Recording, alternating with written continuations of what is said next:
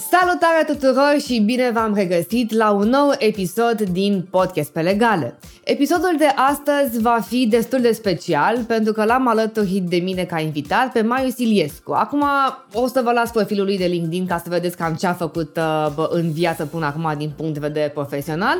Dar discuția de astăzi va fi despre o traiectorie de la ceea ce înseamnă a fi student în facultatea de drept, a deveni un foarte bun profesionist, a încerca un pic de antreprenoriat, pentru ca într-un final să ajungem să profesăm în cu totul și cu totul alt domeniu și să ne dăm seama la un moment dat de niște chestii pe care trebuie să le implementăm pe partea de viață, lifestyle, coaching și, și toate cele.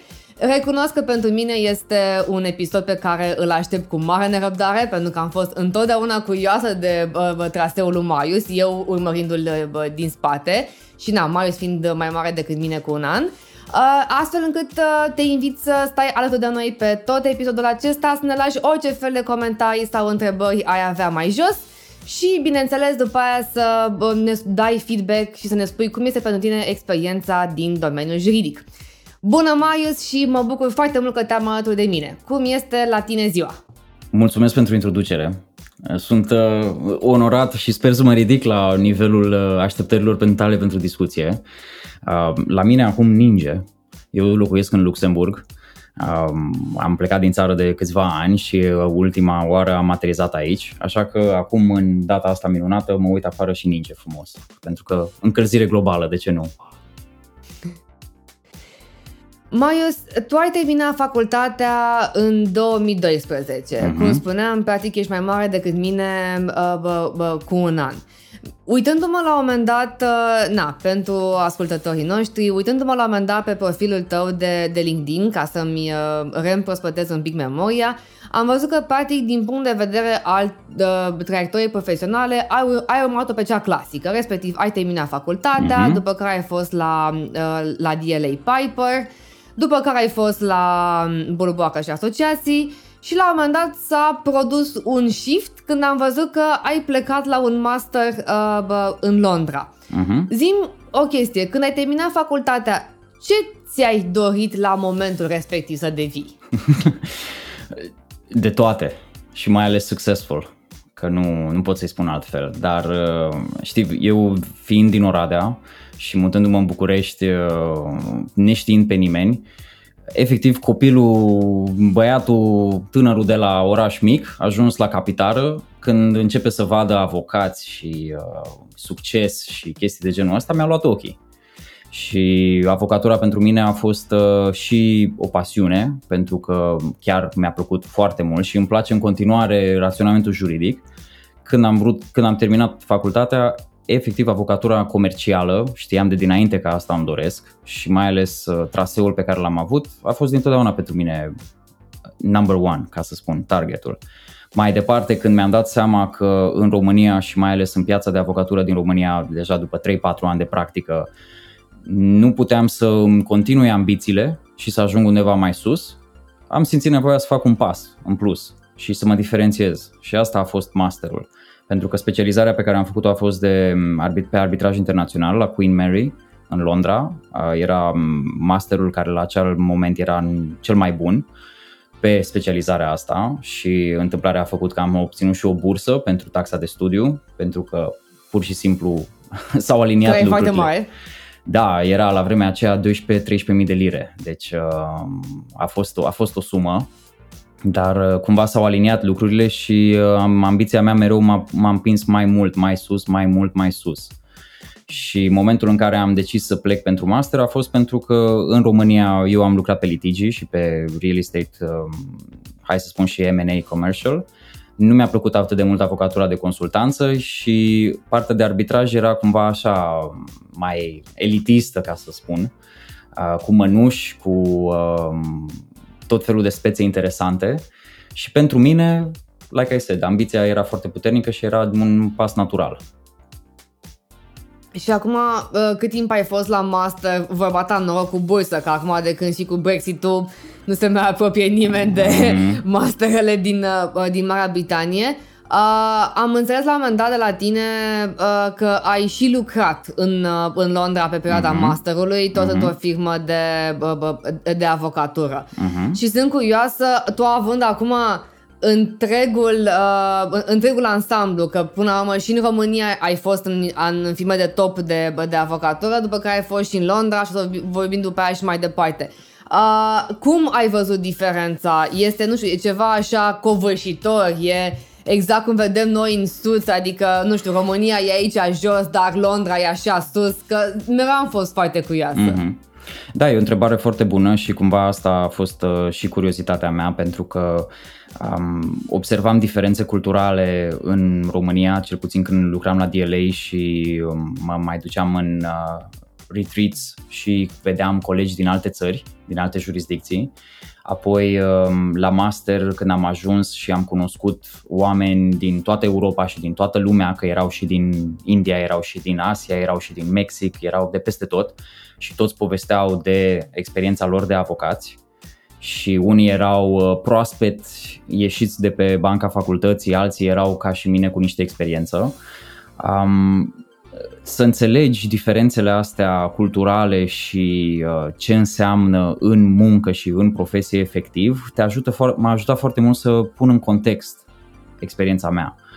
În, în Londra deja începusem să tatonez terenul pentru o carieră mai departe la o firmă internațională, pentru că arbitrajul nu, nu aveai ce să-l faci cu el în București, adică era prea puțin, nu, nu erau dosare pe aici și echipele erau prea mici, deci pentru mine era clar că trebuia să rămân fie în Londra, fie în Paris, fie în Geneva, unde nu prea era mai conservator, fie în New York sau în Dubai sau mai era Singapore ca și opțiuni, pentru că acolo erau orașele pentru arbitraj. Și atunci eu încercam foarte mult să intru în, în Londra și am restabilit contracte, contacte la Freshfields, Brookhouse Neringer, care la vremea aceea și cred că și acum ca și cu White and Case erau number one în arbitraj. Și întâmplarea a făcut că am început să lucrez, să colaborez un pic cu un partener de acolo care chiar avea niște dosare pe Europa de Est. Și el mi-a spus și de oportunitate la un, pentru o poziție temporary în Dubai, în biroul lor din Dubai. Și practic am ajuns la mai Dubai așa, nu? Adică exact. Visul tuturor avocaților la modul de să pui acolo hashtag în fiecare dimineață, mai Dubai, și să fie pe bune. Exact, și la soare, în tot timpul. Exact, tot timpul. Și, și era și netaxat, pentru că banii pe care îi faci în Dubai nu sunt impozitați, îți intră în buzunar direct. Dar, dar putem să spunem că viața este foarte scumpă și atunci se compensează. Absolut, adică în Dubai, perfect. În, în Dubai este totul despre cum arăți, unde te duci, ce mașină conduci și ce firme, ce sigle și ce branduri arăți că porți. Deci asta a fost, cum să zic, a fost un contrast atât de mare, a fost incredibil. Dar revenind la întrebarea ta, și în Londra și și în Dubai, în biroul din Dubai, care era predominant din englezi, americani, australieni și foarte puțini europeni, observam diferențele astea și diferența de cultură era una destul de mare, pentru că oamenii munceau, se tratau foarte serios și luau în serios munca, dar exista un respect față de individualitatea fiecăruia și de, hai să nu-i spun personal space și de personal time, dar de exemplu când în București eram, mi se spunea de joi seara la ora șase să fac ceva pe vineri dimineață doar pentru că cuiva îi se părea urgent, deși clientul nu a cerut niciodată chestia asta. Frustrările pe care le acumulasem cumva începeau să-mi roadă plăcerea și um, ambiția. În Dubai, în schimb, și și în Londra, întotdeauna când apăreau chestii urgente, mi se justifica urgența lor și mi se cerea cumva scuze, nu neapărat că I'm sorry to ask you to do this, dar era cumva, mă făcea să mă simt că nu este o situație normală și mi se mulțumea pentru chestia asta. Și apoi mai ales seara sau, mă rog, în, în alte momente, spuneau, ok, hai că we worked, we delivered, it's fine, let's take a break. Acum, să nu mă înțelegi greșit, și în București am lucrat cu oameni și cu avocați și cu parteneri care înțelegeau chestia asta. Din păcate, ei erau excepția și înțeleg că și acum asta este excepția. Umanitatea și respectul și să ne înțelegem că suntem oameni, nu niște Eu roboți. Cred că, exact cum spuneai și tu, uh, cred că chestia asta este o problemă de mindset la noi personală, uh-huh. fără să dăm neapărat vina pe cei din jur. Adică văd și la mine când este... Ana, hai să livrăm către client ca să facem o impresie bună, să livrăm mai repede cu două zile. Și încerc să explic că să livrez mai repede cu două zile sau cu trei zile înseamnă să pun presiune pe mine și să nu mai dau asemenea, asemenea randament, când aș putea la fel de bine să dau când am promis că dau. Faptul că voi da cu două zile mai repede, nu o să-mi exact. crească onorariu și cu atât mai mult nu o să, n-o, n-o să cresc în ochii clientului. Zic asta pentru că suntem obișnuiți de, în cariera noastră de avocat și asta văd inclusiv la copiii care cresc acum pe avocatul. Toată lumea vrea să facă, toată lumea vrea să fie acolo. E acel mm-hmm. FOMO, Fear of Missing mm-hmm. Out, cu care efectiv suntem crescuți mm-hmm. din anul întâi de facultate. Să faci două sute de procese simulate, să fii în trei asociații, să coordonezi șapte proiecte, să dai, să muncești non-stop, dar... nu găsești finalitatea, adică ok, am muncit non-stop, câștig mai mulți bani dacă am muncit non-stop. Într-adevăr, nu spune nimeni să nu faci sprinturi când ai proiecte și, și toate cele, însă mi se pare foarte interesant uh, din ceea ce îmi povestești că atât în Londra uh, cât și în Dubai ai văzut chestia asta de umanitate profesională, să spun așa. Din punctul meu de vedere, m-aș fi așteptat, culmea, acolo să nu fie. Știu că în America e sclavagie, dar America este altceva. Dacă vorbim la Wall Street, acolo încearcă să reglementeze să nu mai doarmă la birou. Dar mă gândeam că cel puțin în Londra și în Dubai, mai ales la companiile foarte mari, ești acolo, ongoing, ongoing, ongoing, să mori, mori pe capete. Știi, vreau să fac un, un, cumva un disclaimer foarte mare de pentru început la toată discuția asta. Eu nu sunt un mare fan al generalizărilor. Eu vorbesc doar din experiența mea sau cel puțin așa cum am înțeles-o eu pe a mea și cum am filtrat-o pe la mine. În același timp să se înțeleagă foarte clar că eu întotdeauna am fost un rebel. Eu nu, că, nu vreau să zic că mă fofilam de la muncă, dar dacă mi se părea că este ceva nesimțire sau nu este o urgență reală și cineva pune presiune pe mine doar pentru că așa i s-a părut lui ok, eu mă împotriveam și asta nu era privit cu ochi buni, dar nu mă împotriveam ca un nesimțit la rândul meu, ci spuneam, e chiar atât de urgent? Pentru că puteam să-mi fac acest check interior și să-mi dau seama că în anul două mii treisprezece două mii paisprezece, când eram în București, lucram la foc continuu până la șapte, opt, nouă seara și mi se părea gen desizit și bineînțeles frustrările se acumulau pentru că mai aveai o oră gen timp liber, dar erai tânăr, duceai, part, cum e chestia aia, work hard, party, play harder. Asta m-a corupt și asta m-a dus în niște zone interesante care mi-a pornit după aceea drumul pe dezvoltare personală, că de undeva trebuia să înceapă.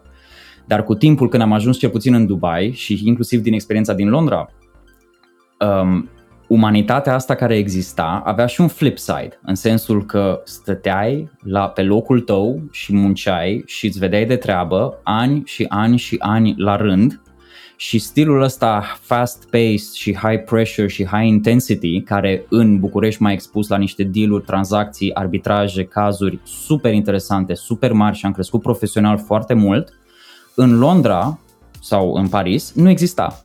Deci eu cu experiența mea de, nu știu, patru-cinci ani cât aveam la momentul ăla, eram afel de, aproape la fel de calificat ca unul de șapte ani, unde eu aveam deja doi ani de stagiatură. Și wow. Stagiarii care erau din Londra, care începeau cu traseul clasic și făceau ei uh, qualification și așa mai departe, deci ăia făceau ce făceam noi în internship-uri în două mii zece două mii unsprezece sau ca în primele șase luni de stagiatură. Iar asta din nou m-a, mi-a pus niște frustrări în cârcă, pentru că nu vreau să zic că știam că sunt mai bun. Pur și simplu eram mai competent și eram mai calificat, dar mi se dădea munca de jos. Pentru că, like I said, stai la rând, stai la rând, stai la rând. În România, avocatura comercială, să zici că a început din două mii și ceva cu privatizările, cu Linklaters și așa mai departe, când s-a format prima generație, primul rând de parteneri care sunt acum peste tot, probabil. În Londra, în Paris, în alte țări, chestia asta exista cu zeci, zeci, zeci de ani înainte. Exact. Deci e cu dus și întors într-un fel, știi? Și de asta spun că nu pot să spun că, nu, nu vreau să zic că general nu se muncea pe brânci. Se muncea pe brânci, că în Londra știu foarte mulți și, și acum am clienți care muncesc foarte mult și there's no end in sight. Pur și simplu experiența mea, eu nu am lăsat niciodată lumea să pună presiune pe mine. Și atunci asta a fost.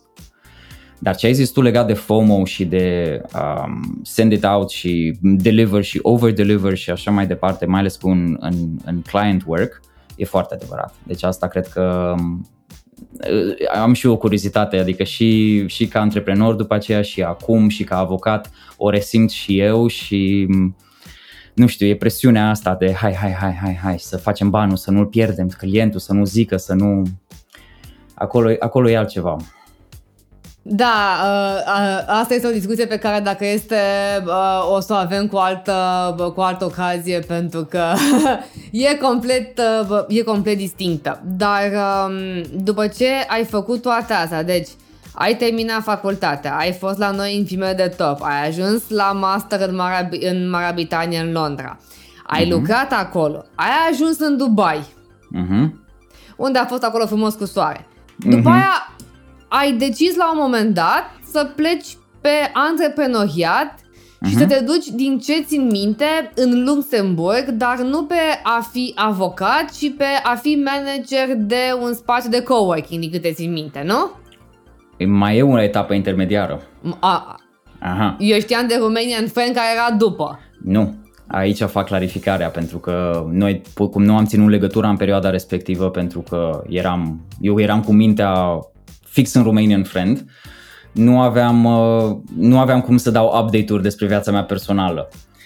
Deci în decembrie două mii șaisprezece, la momentul acela eram la Freshfields în Dubai, lucrând pe arbitraj comercial, pe arbitraj internațional. Mi s-a oferit ocazia să mă mut la biroul din Paris, să lucrez în continuare pe arbitraj în la Freshfields, pe o poziție de associate, ca și cum aș fi de anul întâi de associate, unde în Paris știam că se muncește pe brânci degeaba. În, în, cu alt, ah, okay. Altfel spus, cultura era de la nouă la zece seara, dar tu stai până la zece seara doar pentru că seniorul sau partenerul stă, stă până peste, la zece seara.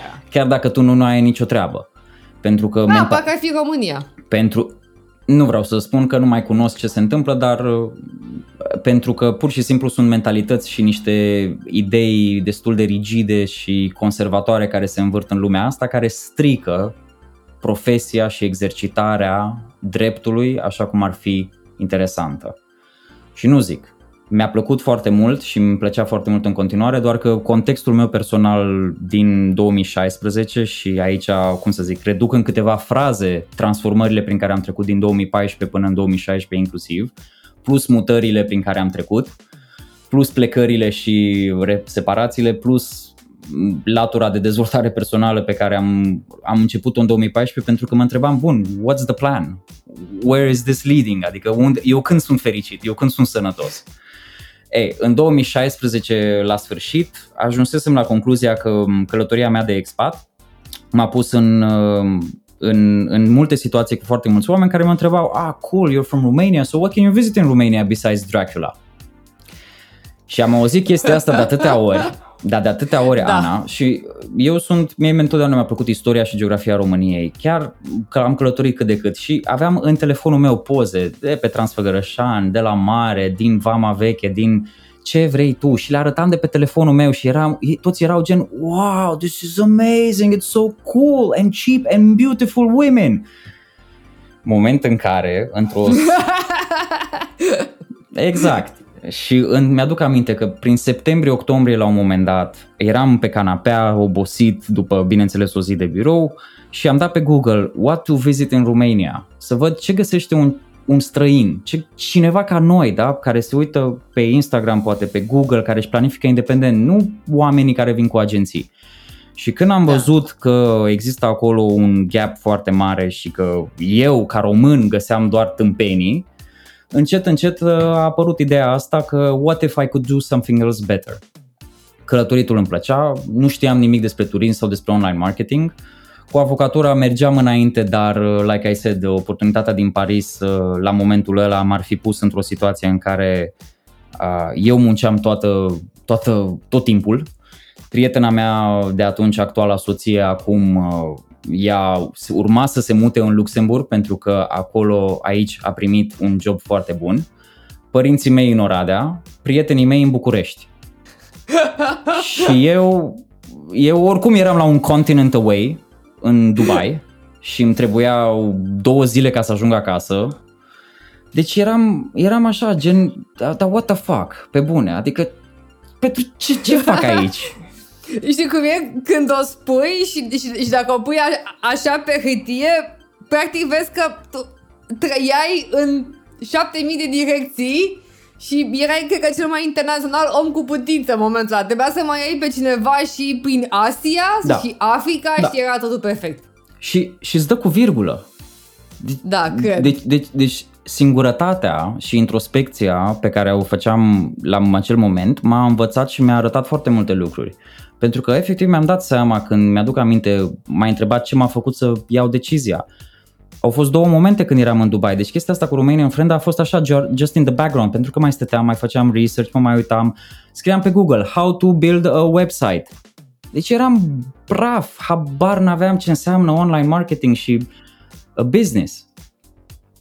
De acolo am pornit, dar când a fost ziua bunicului meu, de exemplu, la optzeci și trei de ani și eu nu puteam să fiu în noiembrie și eu nu puteam să fiu cu el și i-am ținut o poză și i-am urat la mulți ani, de care am, eu am fost mereu foarte apropiat de el, a fost un moment care m-a, m-a, m-a atins și l-am resimțit. Un alt moment a fost când colega mea de birou de la cel din, din Dubai, la fel, ea era din Australia, prietenul ei era din Londra.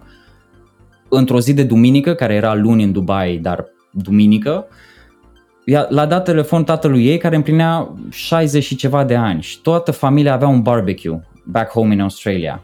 Și mai puțin ea. Mai puțin ea, care muncea la treizeci și șapte de ani, Ana, cum nu muncea nimeni, adică era incredibil și n-avea nicio problemă cu chestia asta. Deci pentru ea, nu, mă rog, nu e ca și cum stăteam și vorbeam cu ea despre lucrurile astea. Dar când am fost în birou și am văzut-o cum, yeah, hi dad, happy birthday, sorry I can't be there, yeah, maybe next year, yeah, it's fine, I'm just working, alright, have fun. Și pe mine m-a, m-a, m-a pleznit. Și momente de genul ăsta acumulate, dacă... Le-am, am fost norocos să le observ, m-au pus așa într-o situație în care, ok, dacă eu nu schimb nimic, nimic nu o să se schimbe. Dacă eu rămân aici pe drumul ăsta, unde o să ducă viața mea peste patru-cinci ani? Dacă eu nu vreau viața aia peste patru-cinci ani, what the fuck am I doing here now? De ce vin mâine? Ce sens are? Da, m-am specializat, am mers, mi-am făcut arbitraj, reputație, network, tralalala. Ok, what for? What for? Unde mă duce? Și asta nu a fost o decizie ușoară, adică am primit de foarte multe ori întrebarea asta, cum tu, avocat, și nu vreau să zic, adică familia mea și toată lumea când a auzit ce vreau să fac, că mă las de avocatură ca să deschid un website în turism pentru turiști, whatever, care să vină în România. Na, eram, nu, n-am, n-am cuvinte să descriu, deci a fost cea mai grea decizie pe care am luat-o în viața mea, dar uitându-mă în urmă nu o regret cu nimic.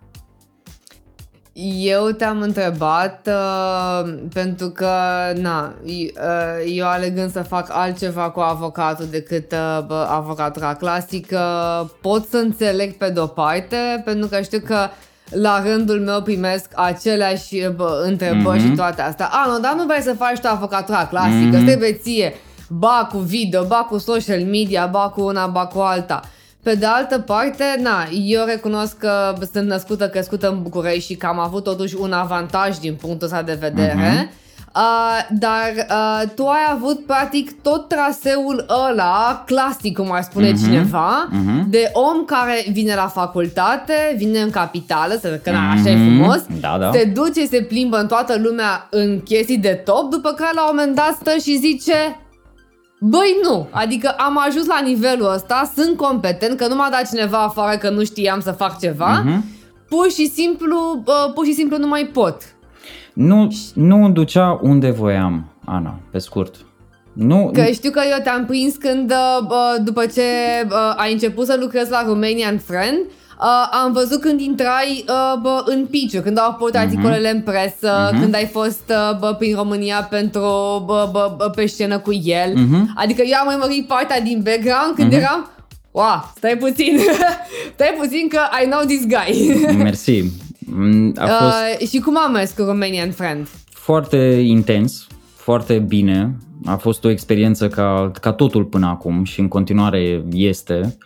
Uh, schimbarea pe care am făcut-o, ca să continui firul poveștii, deci la sfârșit de două mii șaisprezece, prin noiembrie, chiar când uh, era și am împlinit, nu mai știu, douăzeci și șapte de ani atunci, chiar atunci am luat decizia, ok, I'm gonna do this. La sfârșit, în decembrie, oricum toți banii din Dubai deja îi pus, păsesem, îi, uh, I was saving them, deci nu, că nu mă, nu mă atrăgeau atât de mult toate lucrurile și aveam un start bun cu care să îmi pornesc propriul business și să nu trebuiască să fac chestia asta.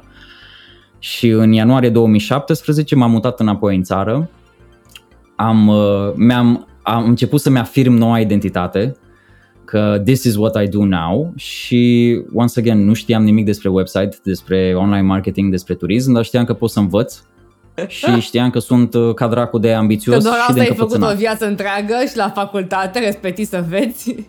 Da, da. Și încăpățânarea și orgoliul și aroganța pe care o aveam și poate la momentul ăla m-au ajutat mai mult decât îmi dau seama. Acum, uitându-mă în urmă, îmi dau seama că poate nu au fost cele mai bune.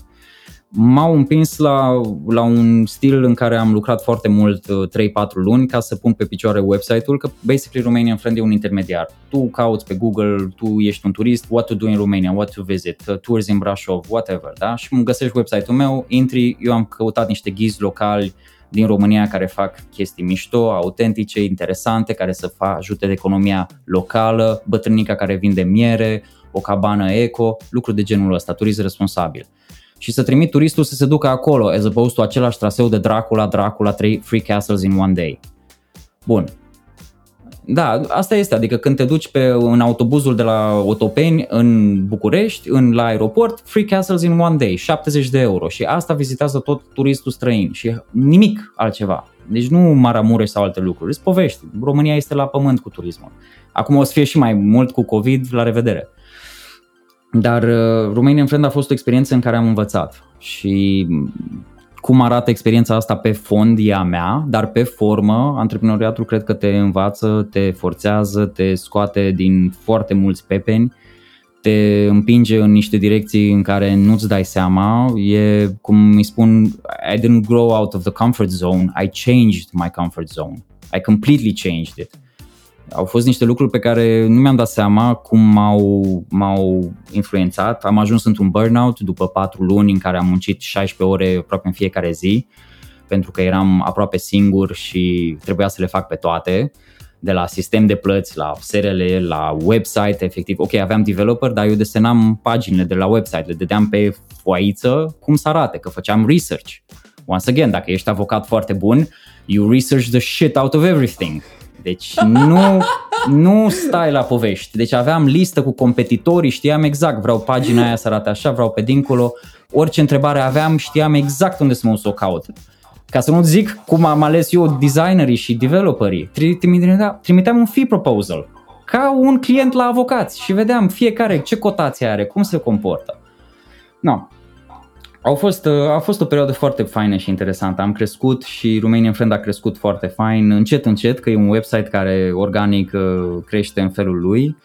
A fost bine, a fost rău, acum uitându-mă în urmă nu mai știu pentru că it is what it is. Și în două mii optsprezece m-am mutat în Luxemburg pentru că, like I said, prietena mea uh, era aici deja, noi aveam deja o relație la distanță de vreo doi ani. Voiam să continuăm relația și eu voiam să continui relația și în același timp ca să mă mut în Luxemburg și să plătesc chiria de aici, care e un oraș scump, m-am angajat ca și manager la un coworking space de aici. Foarte mișto, un rol super tare, mi se potrivea ca o mănușă. Întâmplarea a făcut că am, I landed in another startup cumva, pentru că am ajuns să fiu omul care le face pe toate. Că deasupra mea era cumva patroana, șefa, um, o poloneză foarte mișto care și ea venind dintr-un mediu corporate uh, avea alte idei. Eu, Și apoi doamna care făcea curățenie, bucătăreasa, chelnerița, o recepționera. Deci, practic, te-ai mutat dintr-un business pe online, într-un startup pe online, într-un startup pe offline. Lucrând în paralel la amândouă. Pentru că eu în perioadă, pentru că eu în perioadă, ca un avocat care se respectă. Exact. Deci eu mă trezeam la șase șapte dimineața, munceam trei patru ore pentru mine, apoi mă duceam, munceam opt zece ore pentru altul și apoi mă întorceam seara, mai munceam două trei ore pentru mine și în weekend la fel pentru mine. Și când a venit al doilea burnout? Uh, nu a venit pentru că mi-am dat seama din timp că ah. it's leading nowhere și în februarie două mii nouăsprezece două, sau chiar martie uh, mi-am dat demisia de la, de la coworking space pentru că iar nu mai mergeau lucrurile unde trebuie, iar Romanian Friend în paralel creștea foarte bine și frumos, că deja începea să-și dea rezultatele pentru munca din două mii șaptesprezece și două mii optsprezece și mă pregăteam în două mii nouăsprezece să lansez alt business. Aveam încă două, trei idei, toate cumva legate de um, turism sau de consumer goods sau de asta. Prinsesem gustul antreprenoriatului pentru că și ca și coworking space manager, intrând în contact cu antreprenori, cu freelanceri, cu startups, cu toți oamenii de aici și în Luxemburg, na, iar e varietate, eu sunt vorbăreț, dau din gură, pun întrebări, lumea zice că am și o poveste interesantă, ok, dacă așa este, și m-am prins gustul de antreprenoriat și am văzut că se poate, chiar dacă era foarte greu. Deci nu a venit al doilea burnout pentru că am, am învățat și să am grijă de mine, iar ce s-a întâmplat în două mii șaptesprezece și întrebările pe care am început să mi le pun încă din două mii paisprezece două mii cincisprezece m-au ajutat constant să mă dezvolt și să mă protejez și să-mi dezvolt practici și habituri, dacă vrei, în care să am grijă de mintea mea, de corpul meu, de energia mea, să mă încarc bine, să nu mă uit la bani, să nu pun presiune atât de mult pe mine, deci m-a ajutat mult asta. Uh, ai spus două chestii foarte interesante pe care aș dori să le punctez uh, ca, să le, ca să le scot în evidență și mi-a plăcut, și mi-a plăcut foarte mult. Unul că, practic, ai plecat uh, pe drumul de uh, antreprenoriat cu Romanian Friend uh-huh. după ce ți-ai pus niște bani deoparte în Dubai, uh-huh. adică nu te-ai aruncat așa ca bebecul înainte, ci practic ți-ai uh, ai stat să spui no. niște, uh, niște bani deoparte, care cred că te-a ajutat foarte mult. Și, na, una e să faci bootstrapping și aici mm. și alta e să pleci cu niște, cu, cu niște bani care să te ajute pe chestia asta. Și ce mi-a plăcut mult în ceea ce ai spus acum este că tu practic ai văzut o creștere foarte bună și un return la Romanian Friend în două mii nouăsprezece pentru munca din două mii șaptesprezece da, și da. două mii optsprezece. Da, da. Că de asta mi-am și notat în timp, în timp ce vorbeai, pentru că e foarte interesant să vezi, mai ales din punct de vedere al avocatului și al antreprenorului, da, da. Pe ideea asta de FOMO, că tu vrei să te întâmple mâine, că tu acum ai punctat, stai puțin, că eu mi-am dat seama că Romanian Friend Party s-a dezvoltat și a ajuns unde trebuie abia după doi ani, doi ani în care ai muncit, da, da. Ai fost la piciu și toate astea. Da, da.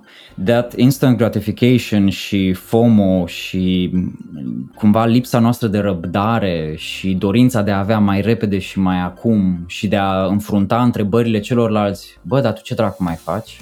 Și cum merge Romanian Friend? Și tu să spui la alții, păi crește, dar crește încet. Că e un business, nu este o floare care să, sau nu știu, nu e un loading screen pe, la Netflix. Chestiile astea, da. Când le înveți pe pielea ta și înveți să, să dai piept cu demonii ăștia, nu doar ai altora, pentru că percepția celorlalți despre noi e a lor. Cum răspundem noi la lucrurile care vin din exterior, asta ține de noi.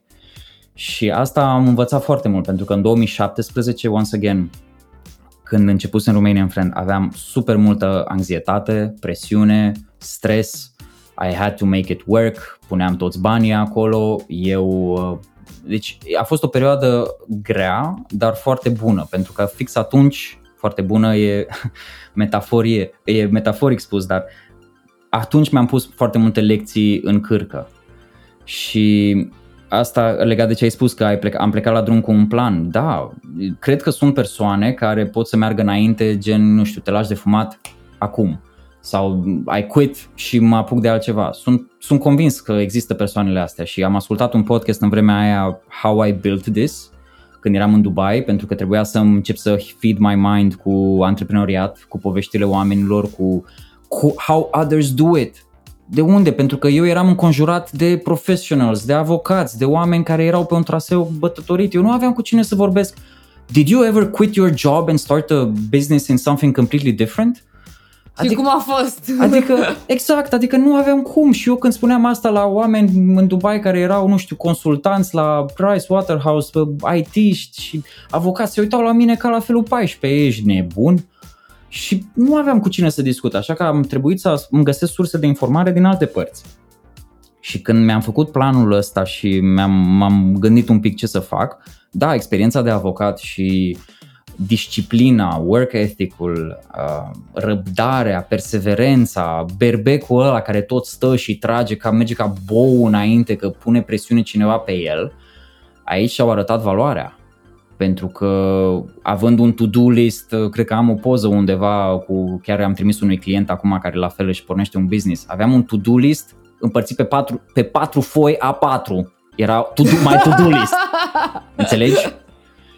Deci, deci cum să spun, să fii disciplinat și să muncești la modul ăla te învață niște chestii extraordinare, dar nu aș... Nu vreau să subestimez importanța că dacă nu aș fi învățat constant, ok, how to manage my time, how to protect my health, how să renunți la lucrurile din jur, să nu mai ieși în oraș, să nu mai stai să te uiți la seriale, să faci ce ai zis că faci, să ai un pic de disciplină. Lucrurile astea a trebuit să le învăț, că altfel clacam. Nu, n-aș fi avut succes, sunt convins. Și succesul de fapt e relativ. A... Ce înseamnă succes? Zi-mi o chestie, uh, pentru că uh, asta pe care ai făcut-o cu Romanian Friend, dezvoltarea business-ului și lipsa unui instant gratification, acum te-aș întreba cum ai putea să o proiectezi în cariera de avocat. Și spun uh-huh. de ce, că poate, uh, poate nu e foarte clar. Uh, primesc foarte mult întrebarea asta și inclusiv eu mi-o pun la un moment dat în momente de introspecție.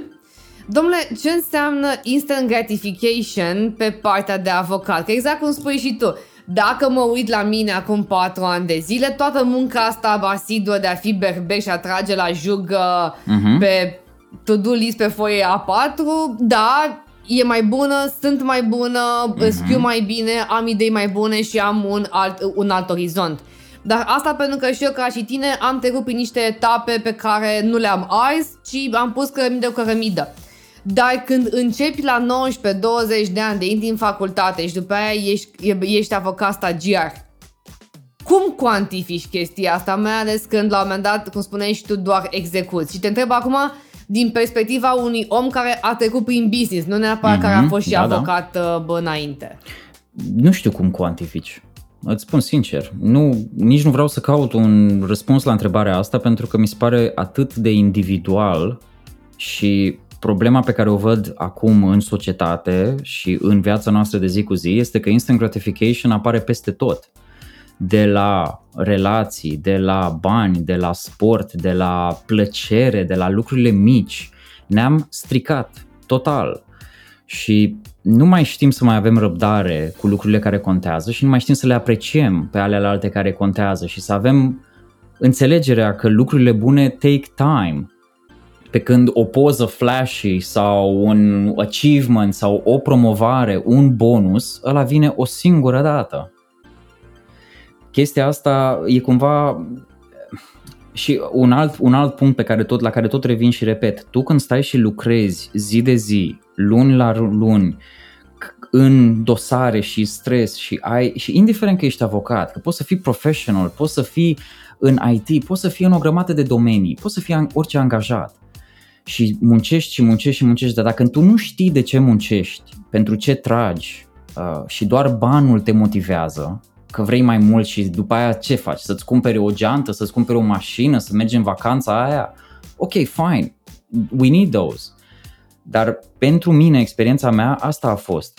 Once again, în București câștigam bine, duceam viața bună.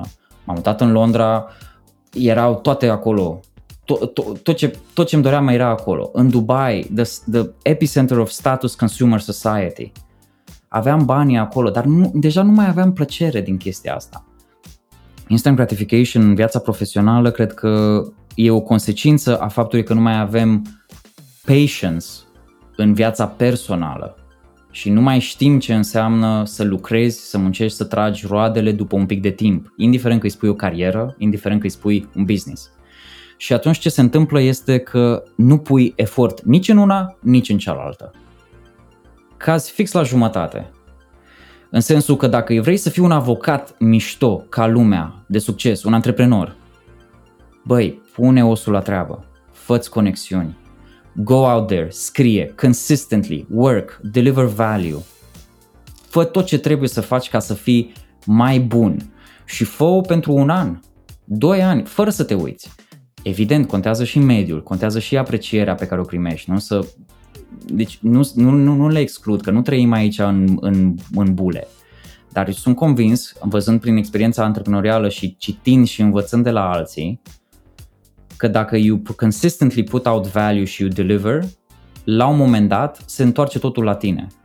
Pentru că this is how it works. This is how it works. Și instant gratification, asta, pentru mine asta este. Cred că uităm cum este să faci în viața personală și atunci nu mai aplicăm chestia asta nici în viața profesională. Și normal că nu mai ai răbdare. Și eu visam, mă visam digital nomad în Bali cu Romanian Friend care de-abia venea. Și eram frustrat pentru că nu venea mai repede. Și când mă puneam să lucrez, eram gen, ce dracu să mai lucrez, oricum nu se întâmplă nimic. Când, când ești cu gândurile astea singur, nu, nu e ușor, dar... Asta, asta e experiența mea, nu știu dacă asta îți răspunde la întrebare. Da, cred că uh, ideea de a fi la un moment dat disciplinat și a fi consecvent în ceea ce faci este cel mai important lucru pe care îl poți avea. Adică mm-hmm. pe lângă cei, nu știu, uh, zero virgulă zero zero unu la sută din oameni care au la un moment dat o idee extraordinar de genială și reinventează lumea, zero virgulă zero zero unu la sută. Uh, în rest, uh, până la urmă, tot ceea ce poți să faci este hard work, dedication, dar păstrând totuși, cum spuneai și tu, un echilibru uh, între a-ți diminua ideea de instant gratification versus a construi uh, pe mai departe uh, și a clădi. Și acum că ajungem la chestia asta, mai ales că spuneai de demonii tăi pe care i-ai în mm-hmm. fiecare seară, demonii tăi nu fi, fiind impersonal, demonii mm-hmm. fiecăruia, mm-hmm. uh, cum ai făcut la un moment dat schimbarea între uh, Romanian Friend și coaching-ul pe care îl faci acum? Sau altfel să te întreb, ai abandonat complet avocatura și Romanian Friend, mai cochetezi la un moment dat mm-hmm. sau pur și simplu acum te-ai dus pe coaching și atâta? Prea multe întrebări. Nu, nu, nu, e o întrebare, chiar dacă sunt multe, răspunsul e foarte simplu și e natural. Nu trebuie să, n-am, n-am nimic de spus aici decât povestea exact așa cum a fost. Avocatura am abandonat-o la sfârșit de două mii șaisprezece, pentru că în momentul în care am luat decizia de Romanian Friend și you are your own boss și trebuie să lucrezi în ritmul ăsta, nu te mai poți întoarce. Plus că mintea mea era deja prea mult loaded doar în direcția de business. Apoi când m-am mutat în Luxemburg, în două mii optsprezece, deja nu mai aveam, n-aveam, nici nu aveam de gând aici să încerc să profesez. Deci avocatura oricum era out. Um, în două mii nouăsprezece, cum am spus, mă concentram full-time pe Romanian Friend și aveam în plan alte două sau chiar trei idei de business pe care voiam să le pornesc, dar uh, mintea voia, inima nu voia. Și cumva am simțit că nu, nu e cazul să mă arunc, deși eram foarte aproape. Și am așteptat, am așteptat, am așteptat, până când în februarie-martie două mii douăzeci știm cu toții ce s-a întâmplat.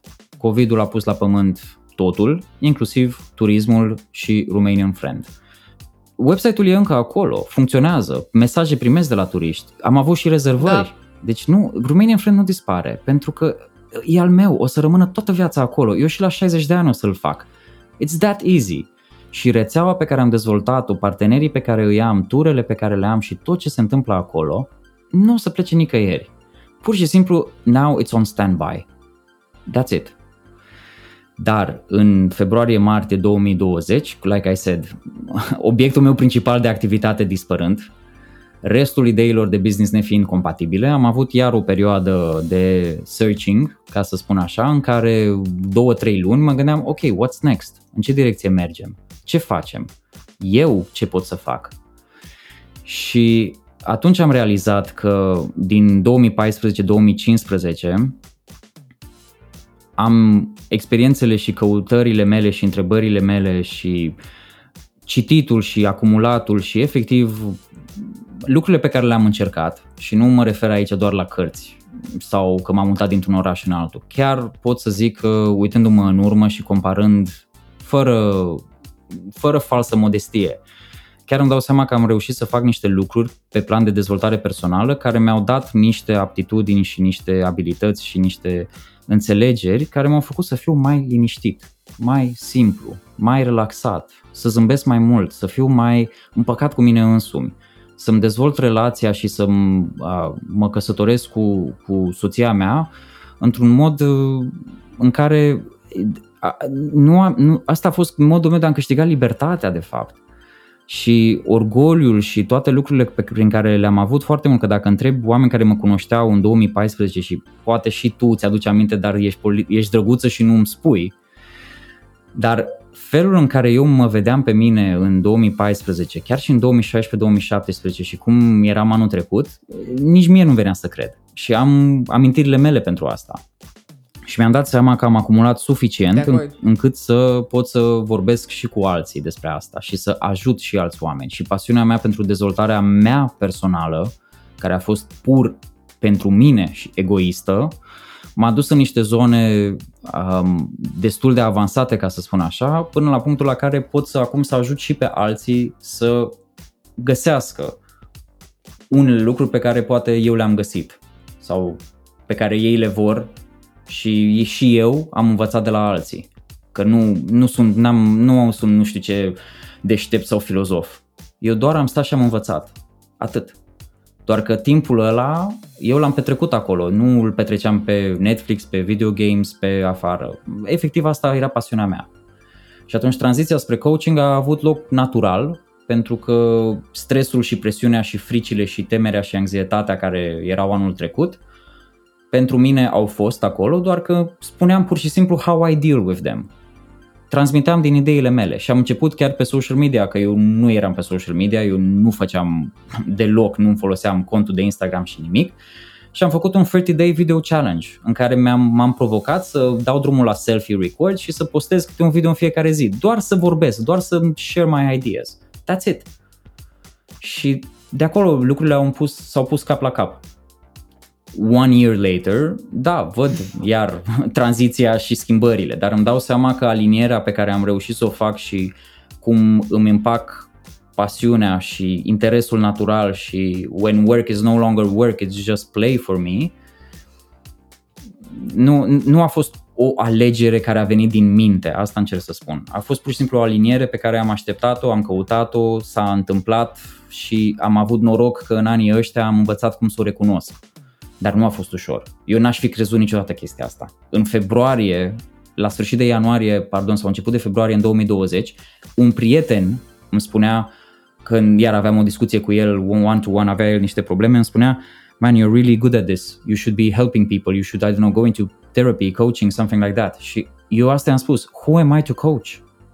Who am I? Da, eu, exact, că mi-o e întrebarea asta. Da, who am I to coach? Da, nu, deci imposter syndrome total. N-aveam nicio treabă. Și în, în momentul ăla, again, eu eram Romanian Friend. Da, exista COVID pe undeva prin China. Romanian Friend, business-urile care le aveam în cap și vedeam eu ce o să fie în două mii douăzeci. Deci, deci it was like that, Ana. Nu a fost nimic din cap gândit. A fost efectiv din heart venit.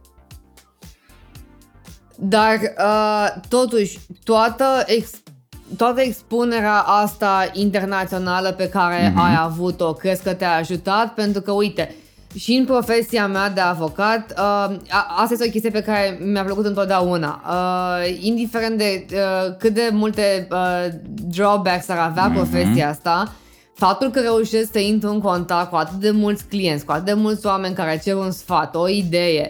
Și că, practic, pot să învăț câte ceva de la fiecare dacă am ochi și urechi să o fac, că, practic, dacă ești un brete, poți să acumulezi da, de la da, oricine. Da, da. da. Uh, e o chestie pe care nu prea poți să o ai uh, în multe alte domenii, dar aș, aici, practic, tu ai contact direct cu o persoană, indiferent că vorbim de o chestie personală sau profesională, uh-huh. și, practic, ai un orizont care ți se, ți se pune pe tavă.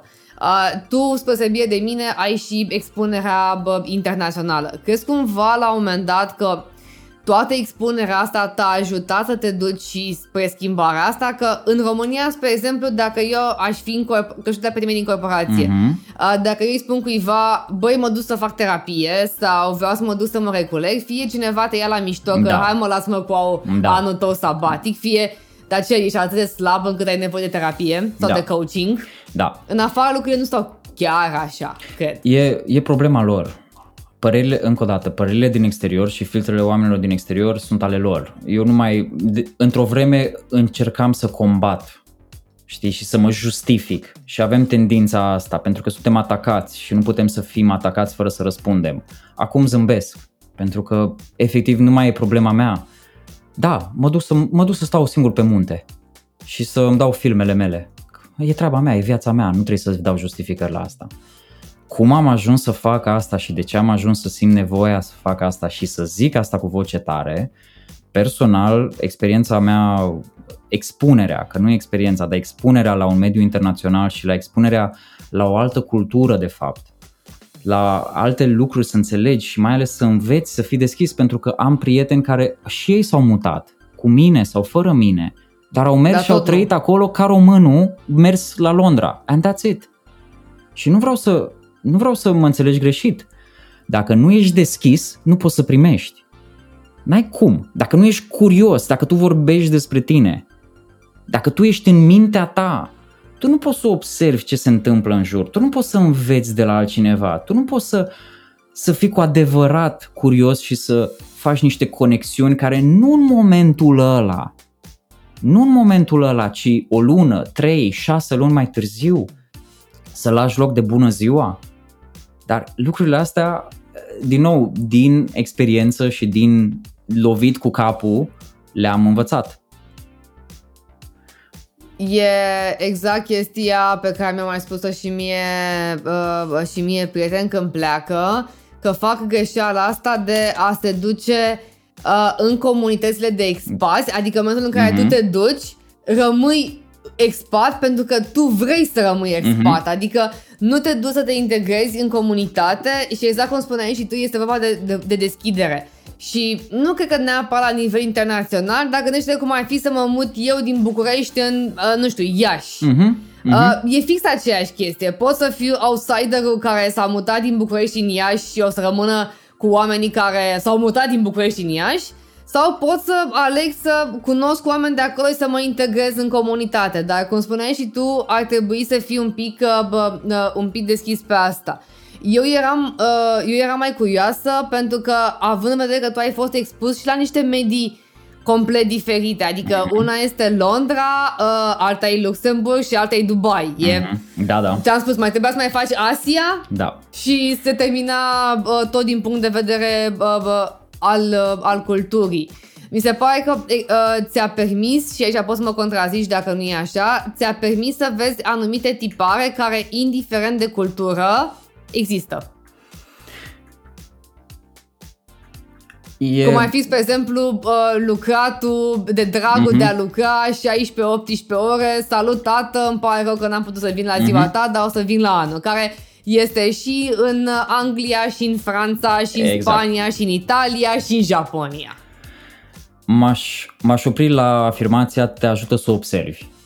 Da. Atât.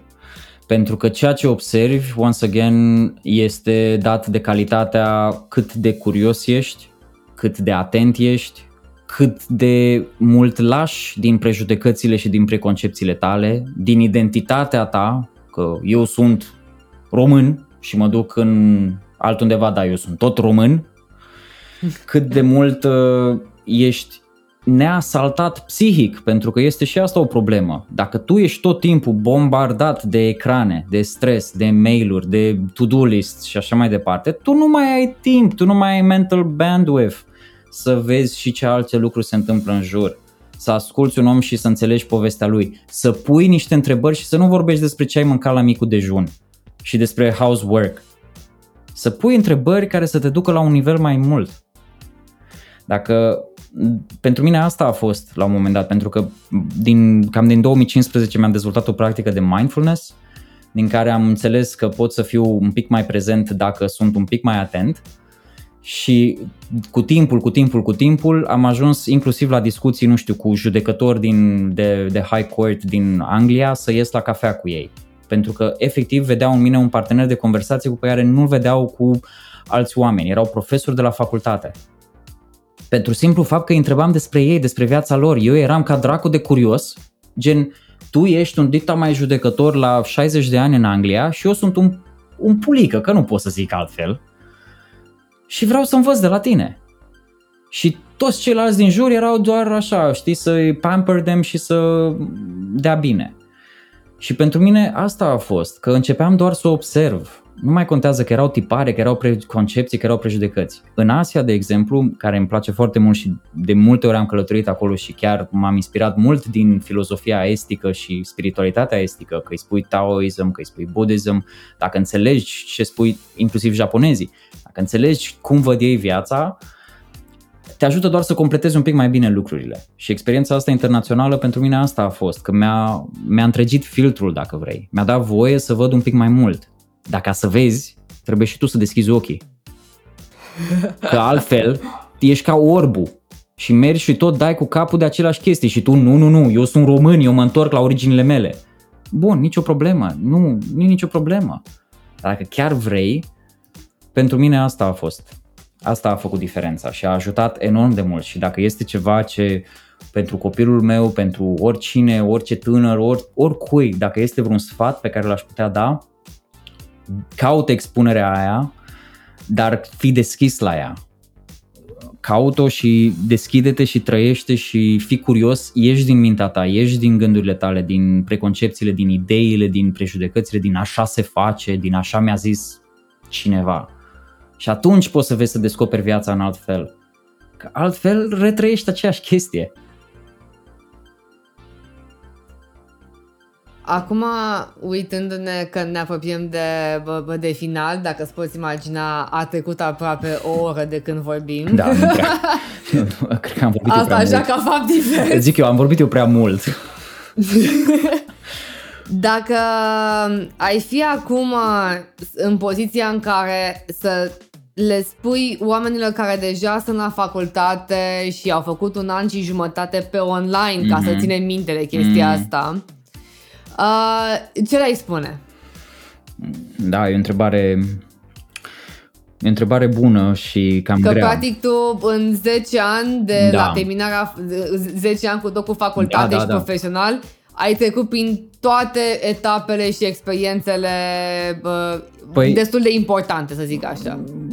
O să împlinesc zece ani anul viitor, de când o să termin, de când am terminat, că în două mii doisprezece am terminat și chiar, da, și pe mine, chiar am stat și m-am gândit la chestia asta în ultima vreme și am, am interacționez destul de mult, că îmi place foarte mult să țin legătura cu cei din generațiile mai tinere, și cu cei, nu doar cu un an, doi, ci cu cinci șase chiar. Și chiar și aici în Luxemburg am prieteni de între douăzeci și douăzeci și cinci de ani, prieteni, deci nu cunoscuți, pentru că vin cu o altă energie, cu o altă viziune, cu o altă vitalitate și cu, cu alte lucruri cu care trebuie să îmi păstrez și eu creierul tânăr, că nu pot să stau cu aceiași oameni. În același timp observ că e foarte greu pentru tineri, indiferent că ești student, indiferent că ești, nu știu, la douăzeci și patru de ani, stagiar de anul unu doi sau nici măcar nu ești avocat, ești procuror, whatever. Mi se pare că e tot mai greu pentru tineri să, să-ți păstrezi un pic centrul tău, pentru că ești bombardat de atât de mult, atât de multe chestii. Frate, deci peste tot ecrane și social media și idei și imagini și resurse și cărți și povești și inspirație și sfaturi și do this, do that.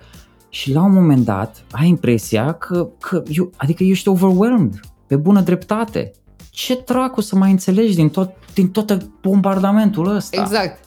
Și mai pui și instant gratification și status și vrei money și ambiție și toate lucrurile astea și te pierzi, te pierzi și nu mai avem disciplina asta și nu mai avem, nu disciplina în sensul rău, ci disciplina în sensul de băi, construiește zi de zi, du-te înainte, du-te pe drumul tău, fă-ți drumul tău și du-te înainte, ține cu el, nu contează că e drumul rău, nimeni nu o să zică că e drumul rău, tu trebuie să zici dacă e drumul tău sau nu. Și Asta văd, că eu cel puțin îmi aduc aminte de perioade în care nu aveam, nu eram lelipit de telefon, dar acum tinerii și ce văd mai în urmă e, e incredibil să mai, să mai poți trăi în afara telefonului sau mediului online. Așa că sfatul meu cam ăsta ar fi, să mai facem un detox cumva mental, să mai creăm un pic de spațiu de să respirăm în, în capul nostru și să ne uităm cu atenție la ideile noastre, nu la ideile altora, și să nu tot timpul să reacționăm și să fim atât de influențați de cei din jur, ci să ne creăm și să decidem pe cont propriu lucrurile astea. Pe mine asta m-a ajutat foarte mult, că și eu reacționam, nu cream, reacționam. Și asta, nu, or, orice drum ar fi, orice, că vrei să fii cel mai bun avocat sau vrei să fii cel mai de succes antreprenor, dacă nu ai, și asta nu zic eu, sunt oameni mult mai inteligenți ca mine, pe care eu îi ascult și în continuare învăț la ei. Dacă tu nu ai timp pentru tine și tu nu îți examinezi propriile tale decizii și doar te iei după alții și reacționezi la mediul tău din jur, tu, tu ești un produs al, al, al of your environment, tu nu, îți, nu ești stăpânul vieții tale. Așa că there's no point, orice drum mai merge o să mergi greșit, că nu e, nu e al tău, nu l-ai luat tu, l-a luat altcineva pentru tine. Te-a pus pe el și tu doar ai reacționat, te-ai dus pe el. Um, ai recomanda cuiva uh, să se ducă într-o experiență internațională? Cu toată Așa, inima. Just for the fun of it. Cu toată inima. Cu toată inima și or, în orice context, dar nu, nu o vacanță, nu o săptămână, două. Du-te o lună și stai acolo. Du-te o lună, dar sau ia-ți, ia-ți un one-way ticket dacă poți. Condiția de a fi acolo. Lucrează sau...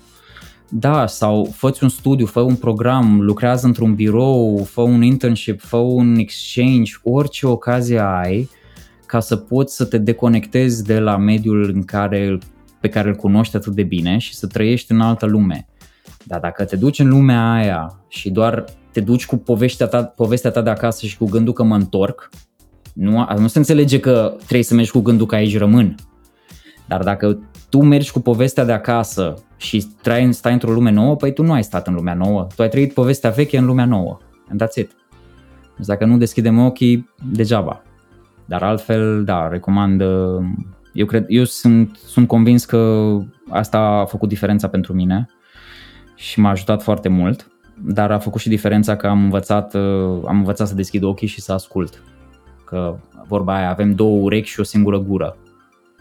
Și asta înseamnă că nu cum am făcut eu podcastul ăsta, că am vorbit eu mai mult și tu ai ascultat, dar... Eu ar... sunt gazda! Ești o gazdă foarte bună, mulțumesc! Dar ar trebui să ascultăm de două ori mai mult decât vorbim. Marius, îți mulțumesc frumos, concluzia ta de final a fost, a fost extraordinară. Acum, ca să fac un wrap-it-up pentru întregul episod, Uh, Marius este încă avocat de profesie și de meserie, că până la urmă avocatura nu o să ia nimeni ca, uh, ca profesie. Uh, a studiat foarte mult în afară, a lucrat în afară, la un moment dat a plecat pe calea antreprenoriatului cu Romanian Friend, după care cu un birou în Luxemburg, iar momentan face coaching și life coaching după anumite experiențe pe care le-a avut în viață, despre care am discutat în acest, în acest episod.